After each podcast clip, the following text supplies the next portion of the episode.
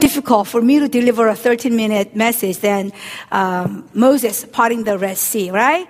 Yohan goes, yeah, yeah, yeah. She never speaks less than 15 minutes. But let's just go to the, the, the text uh, that we are to cover today, and hopefully I can wrap it up. Basically, what my message is going to be about, uh, James and Denise, uh, they basically um, said it. So I don't have to say a whole lot.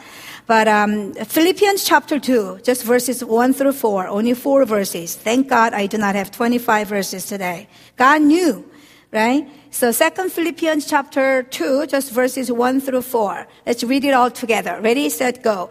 If you have any encouragement from being united with Christ, if any comfort from his love, if any fellowship with the Spirit, if any tenderness and compassion, then make my joy complete by being like minded, having the same love, being one in spirit and purpose. Do nothing out of selfish ambition or vain conceit, but in humility. Consider others better than yourselves. Each of you should look not only to your own interests, but also to the interests of others.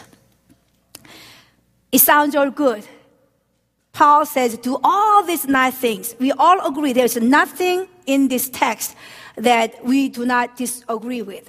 It's all good to think of others, you know, look to the interests of others, be one in heart, in purpose, to not be conceited, to not do anything out of selfish ambition, um, have a tenderness and compassion. Sure, these are all good things that we know that Christians or even non-Christians should be doing. But you know, just because we, we know that these are the right things to do does not make it easy for us to live this way. Come on. To consider others better than yourself?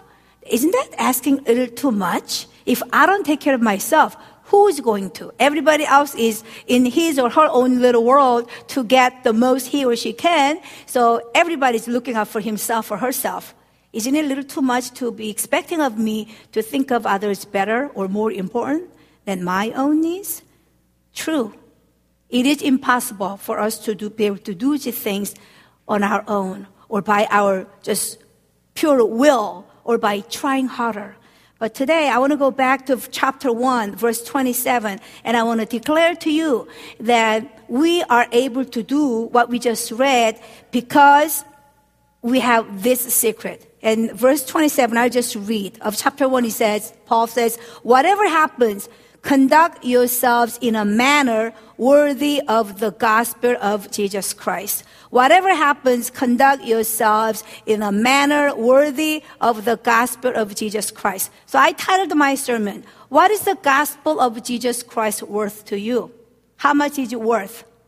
If I have a foam disposable cup here, and if I have a, a china, expensive china that has been, you know, passed on from my great, great, great, great mother, grandmother, one of a kind, you know, the way I treat this foam cup would be quite different from that precious china. Foam cup, I could drink coffee. I do that all the time, by the way. I'd be drinking it and I put it down somewhere and I walk around doing my own business and I have cannot find the cup of coffee that I was drinking. And I just simply go get another cup of coffee. Foam cup, worth what? Five cents? I don't even know. We could use two, three at one sitting. But this fine china, I know what it's worth. Once it's broken, I could never ever get it replaced. It's a one of a kind. So how much you put worth, how much worth you put on something determines how you would treat it, how you behave around it.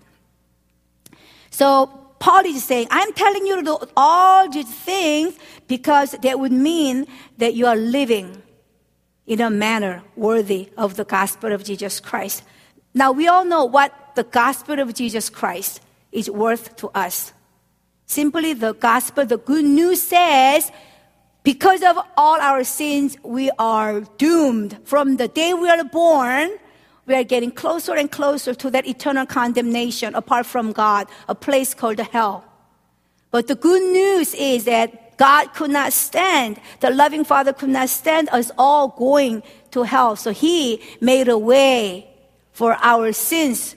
He couldn't stop us from sinning because we were born with that sinful nature. So since he could not zap us, or since he could not make us all puppets who would only do what he would tell us to do because if we have the freedom, God said, since I cannot stop them from sinning, I'm going to make a way so that somebody else will pay for the penalty of their sins, and that's Jesus Christ. So we all know that. We all know, we heard that story a thousand times. So the, what is the, what is the worth of the gospel of Jesus Christ?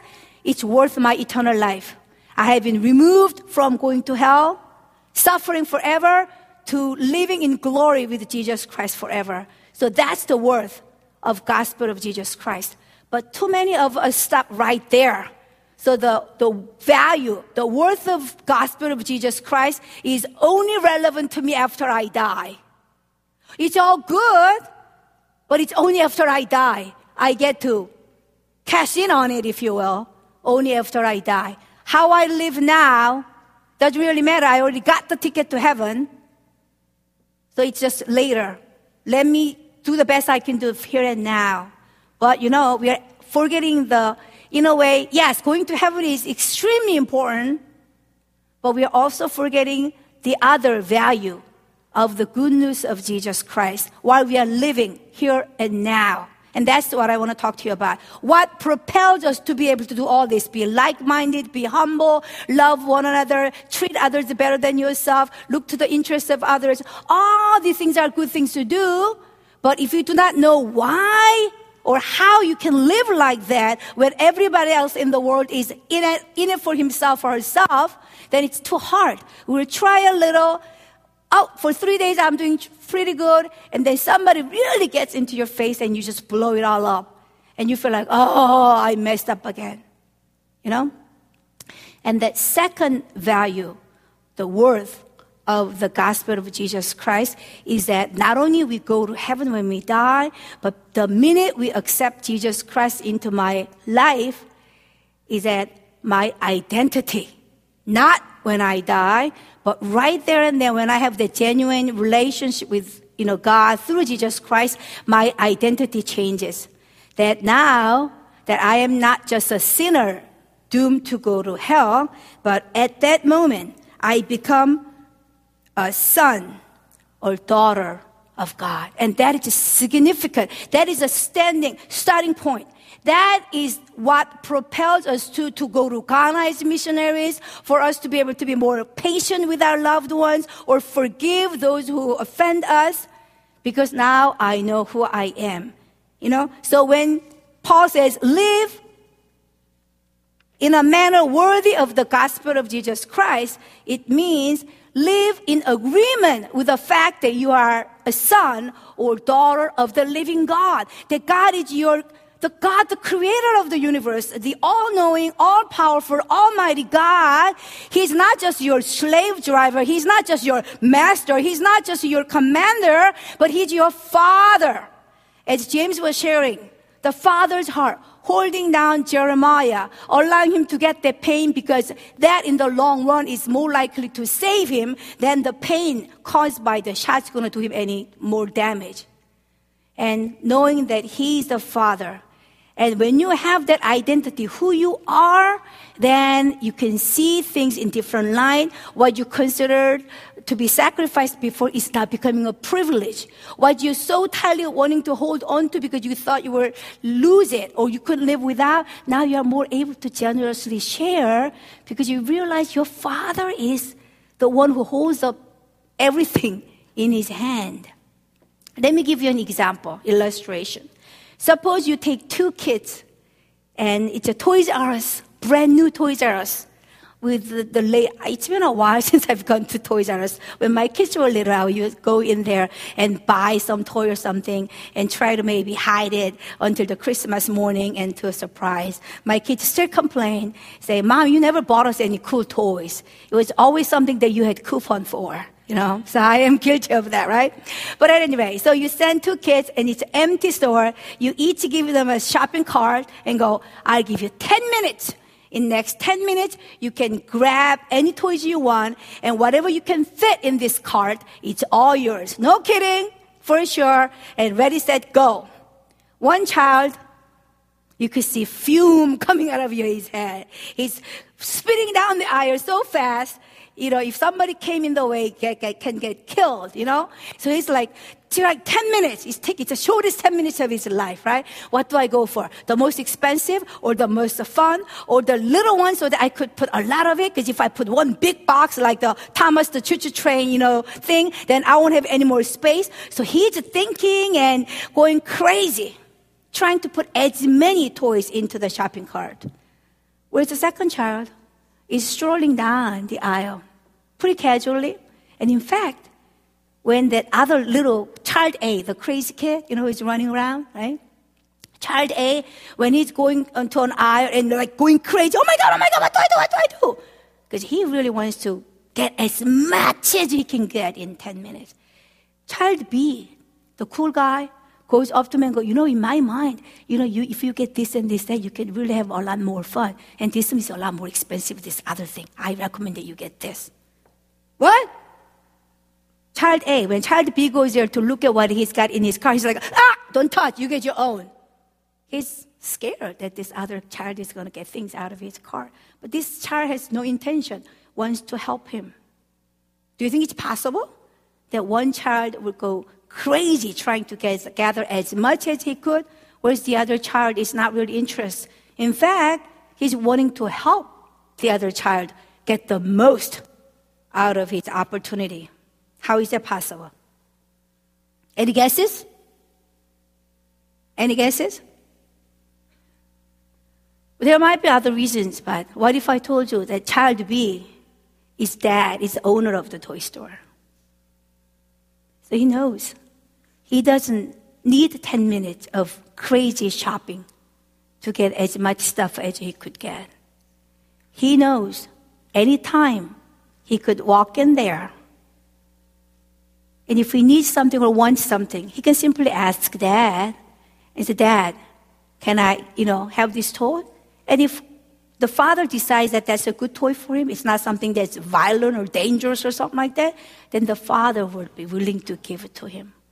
And that's the difference. Knowing who you are, knowing your identity changes everything.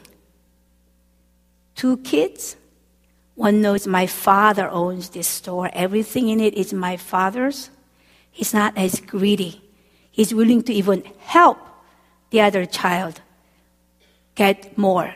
So, in a way, when Paul said here, consider others better than yourself, he's not saying, oh, he's smarter than me, he's stronger than me. Not better in that way. When some translations might say, consider others more important than you, in one sense, it's saying it's almost like I have everything that I want. I know my father owns this store, so I have more than you. I am filled inside. I am not that needy. So now I can consider your needs more important than my need. That's what Paul is saying. It's not because you are not worthy and you are just to be humbled, you are a doormat, and everybody, you should serve everybody else as your masters because they are more. No, because I know who I am. My Father, God is my Father. He knows my needs before I could even speak them. And because of that, I can be more generous to, toward others. Not only do I consider others more important, that's an attitude. I just consider them more important. But he says, go one step beyond that. Do not just have an attitude like that. Do not just think like that and agree and go, yeah, God loves them. Yeah, their needs are more important or they're, they're in more need than I am. But he says, look to the interests of others. Actually put it into practice is what Paul is saying. That actually do. And as James and, you know, um, Denise shared, I agree. You know, as somebody who is thinking about, praying about uh, going out as missionaries, I know exactly what they mean when they say missionaries are not perfect. Some somehow people think, oh, if you're a missionary, that must mean that you don't eat, you just worship God all day long. Thank God so much that James even shared that he watches Korean drama, you know? Hey, missionaries need entertainment too. We may not go out and drink and do gambling all the time, but we need some sort of uh, uh, outlet or some sort of downtime, if you will. But whatever the show is, I should watch that because I haven't. Is it about a, some doctor or something? It's not a doctor thing. Anyway, whatever. Okay. But I get mad at those dramas because those bad guys are always framing people, assassinating, and all the good guys are killed off, right? I, I, I get angry at those. That's I don't like those Korean old movies. There's just too much of that corruption, you know, the king. Oh, I'm getting off sidetrack here. Time to go home, right? So what I'm saying is today, in short, right? Let me um, know who you are. Gospel of Jesus Christ, yes, is for our eternal life. But it's so much more than that. We, if we know who we are, my identity in Jesus Christ, through Jesus' death and resurrection, now I've become a child of God, not a nice slave girl, not just a servant who has to perform certain duties, you know, uh, well, so that uh, God will pat me on the back and somehow not give me curses or, or punish me. And how often we have a view of God as that. But if He's truly my Father, then I realize that I am so His beloved. And He loves me. And He knows my needs better than I do. Then the sense of competition goes away. And instead of when somebody is doing better than I am doing, instead of getting like jealous, I already know who I am. And, you know, as a child of God, my life is in His hands. So whatever He allows or He doesn't allow, I know it's, you know, it's according to His perfect will for my life. Somebody said, either the, the Korean speaker, guest speaker who is uh, speaking in the revival said this, and I heard this before, but um, uh, he said this Is heaven better or the life on earth better? Which is better? I mean, no one has been to heaven, but based on what the Bible says, what? Heaven is better. True? But if God is a loving God, the minute we accept Jesus Christ and now have the right to go to heaven, why doesn't He take us to heaven? What kind of mean God is it? Knowing that heaven is a thousand million times better than the life on earth. Ask Deacon Dwayne what he's gone through, the physical agony and the difficulties he's gone through. Isn't, doesn't heaven sound a whole lot better than the life on earth? If heaven is indeed whole lot better. Why does God leave us here on earth as Christians? He's mean to withhold something that good from us if we are suffering here. He leaves us here not because we are here to make a good living for ourselves. That's later. That is coming, yes. But He leaves us here because we have that mission, we have the calling, we have the purpose as children of God, just like the child B, not interested in filling up his own cart because he knows everything belongs to him anyway. He's more willing to help the little kid, that child A. Maybe who knows, maybe he's a poor kid who wants to grab as many toys as he can so that he can go back and share with the kids in his, I don't know, project or orphanage. So he's willing to help him to gather as much as he can. And that's the purpose that God has for us leaving us here on earth. In 2011, there was earthquake which caused tsunami in Japan, right? So I'm going to just give you an illustration to end. And um, the Fukushima, Fukushima nuclear power plant, there was a disaster, you know, and then the radiation material all like seeped into the, the area in the ocean and all that. And many, many people died, right? The only people who could go into that area to try to save anybody or to try to rebuild that area are the people who wore the special, right?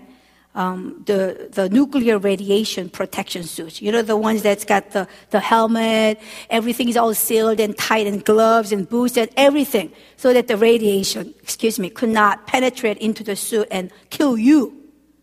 Because nobody's going to want to go in there and get killed in the process of wanting to help other people, right? But it'll be wrong, so wrong, when there are people dying in there. If somebody puts on that nice protection suit that protects you from dying, to stand there and go, it's too uncomfortable, it's too itchy. Oh my God, you're gonna put it on my head? My nicely combed hair is gonna get all messed up. Can I have it in different color, please? Can you design it in such a way that I would not look as fat in this? If the rescuers who were wearing those special suits were saying that, instead of going in there and rescuing people, it would be so wrong. Right? We understand that. And likewise, we are the ones, God says, you are, we are the ones who are wearing the death proof eternal life suit in this world. As a child of the living God, as a recipient of the eternal life, we have that individual, invisible, eternal life, death proof. Nothing can ever snatch away this gift of salvation from me and I am a child of the living God, and I have a better life waiting for me. So the reason that God does not just take me, pluck me out of this world and takes me to heaven, where I'll be 10 million times happier, but still leaves me here, is not because God is mean and doesn't want me to experience heaven too soon, but because, but because I have a purpose here on earth. And if we are sitting around, right? all uh, wasting our lives with non-essential things, being preoccupied with me, my, and I, all about me, then we that proves we don't really know who we are. You say you believe in God, you say you receive Jesus Christ into your life, but the way you live says otherwise. Like the child B, who says, My father owns this toy store, but if he goes in there and knocks the other child out of the way so that he can gather up more toys in 10 minutes, would you really say that that child really believes that the, his father owns the entire toy store? I don't think so. He may say that, but he has the fear that his father is not going to allow him to have the things that he needs. Too many Christians by words say, God is my father. God provides for my needs, yet they want to hold on to. They act like the little child A who wants to gather up as many as he could in 10 minutes because he doesn't trust that the owner of this toy store, who is my, supposedly my father, is going to be taking care of my needs. Next week, we will go specifically into Christ how he's the example of that humility and how, oh, if there was anybody in the world who knew that the creator of the universe, the God, is his father, is Jesus. Indeed, there's an example of somebody who not only knew the relationship he had with God, that is sonship. Not only he knew that, he was convinced of it, and he lived it. And we are to imitate Christ. We are to imitate Christ not only in the way of going to heaven and spending eternity with God like Jesus is doing right now, but here and now. Know who you are. Do not act like a poor kid who has no idea who his father is because we already know who our father is. Let us pray. Heavenly Father God, we thank you so much for brothers and sisters in, sisters in our lives like Denise and James who not only talk about what it means to know and appreciate the worth and value of the gospel of Jesus Christ, but they actually live it out, oh Lord God. What an incredible encouragement and challenge it is to the rest of us, Lord God. Father, search our hearts. Do we really understand and believe in and appreciate what the gospel of Jesus Christ has offered to us, oh Lord God. So many times, oh Lord God, we think it's all about what happens after we die. But Father, we know your heart is broken that we do not live the life of a son or daughter here on earth, Lord God. And it breaks your heart because there are too many lives out there who need to be told, who need to be seeing that love of that same Father, how it is possible for them to also have you as their Father, Lord Jesus. It is true, Lord God, not every one of us may be sent out to Ghana or Papua New Guinea or India or China or any other part of the world as missionaries. But Lord, even if there is a one non believing person in our home, in our schools, at our work, in our neighborhoods, oh Lord God, even if there is a one non Christian, that is a mission field, Lord. And that person may need to see a life of somebody who not only talks about having God the Father as his own Abba Father, but who actually lives it, Lord God. Expresses in the way that he treats other people. Having that peace and calm and confidence about him or in about her. Because he or she knows who his father really is. That how he will provide for his needs, oh Lord God. So, Father, even this week, you're sending us out into the world, be it school, be it work. And we are not to be just cowards who are out there trying to protect ourselves from the contamination of the world. But no, Lord God, help us to go beyond that. May we live as a daughter and son of the living God so they may see and experience that love of their Father through our lives and be drawn to this God, to this Father that we know and we serve. Make us missionaries this week, Lord God. Not so much by the theological argument or information that we give, but because the way we live, because the way that we are humble, considering their needs more important than ours and looking to, thinking about being concerned about others' needs, whether it be it at home, school, work, or anywhere else you may send us to, Lord God. We love you. Thank you. The sonship and daughtership of the King of Kings. It's not something we did to deserve it, Lord, but you simply gave to us.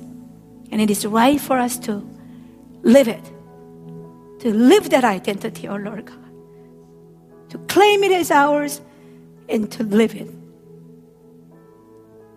And how much joy that will bring to your heart when we are so confident of who you are in our lives, of your love, that we are willing to go through everything and all things with a gratitude and always saying, God, I don't understand, but I trust you. I may not understand, but I trust you. Father, I love you. Father, I thank you. In Jesus' name we pray. Amen. Amen.